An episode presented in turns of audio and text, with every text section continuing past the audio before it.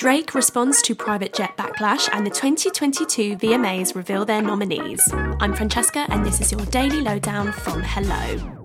The 2022 MTV Video Music Awards nominees have been announced, and Lil Nas X, Jack Harlow, and Kendrick Lamar are leading the way. Who you think they talk about? Talk about us. All three rappers received a whopping seven nods in categories such as Video of the Year, Best Hip Hop, and Best Direction. Other big names who were recognised include Doja Cat, Harry Styles, and Billie Eilish. The awards will take place on Sunday, the 28th of August in New Jersey.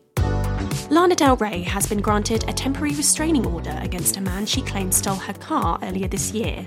The video game singer has requested the court order to protect herself against the man named Eric Everardo, who Lana alleges visited her home on two occasions, one time as recently as this month. A Los Angeles judge granted the artist the restraining order, and a court hearing is due to take place in August.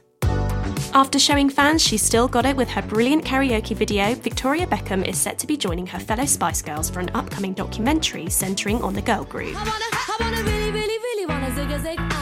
The series is thought to be in the works currently and is being led by the team behind Netflix's The Last Dance. Mel B recently opened up in an interview about her admiration for the Michael Jordan film, praising the concept and stating the group would be doing their own version with the production team.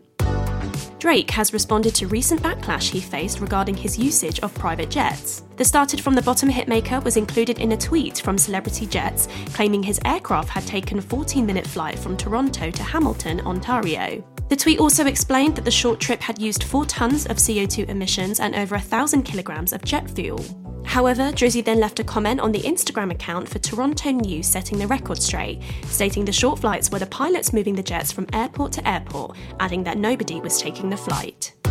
And if you loved The Grey Man on Netflix, then you're in luck as the Russo brothers have officially announced they're going to release a sequel and a spin off of the spy thriller. Reckless mystery man you guys send in when you can officially send anyone else? The Grey Man. The two new films are set to expand the world of the first movie and continue the story as told in the spy novel series by Mark Greaney. It's also been confirmed that Ryan Gosling will return to star in the sequel in his role as Sierra 6, and we can't wait for that one. And that's your daily lowdown from Hello. Check out our social media channels and HelloMagazine.com for more news and updates on your favourite celebrities.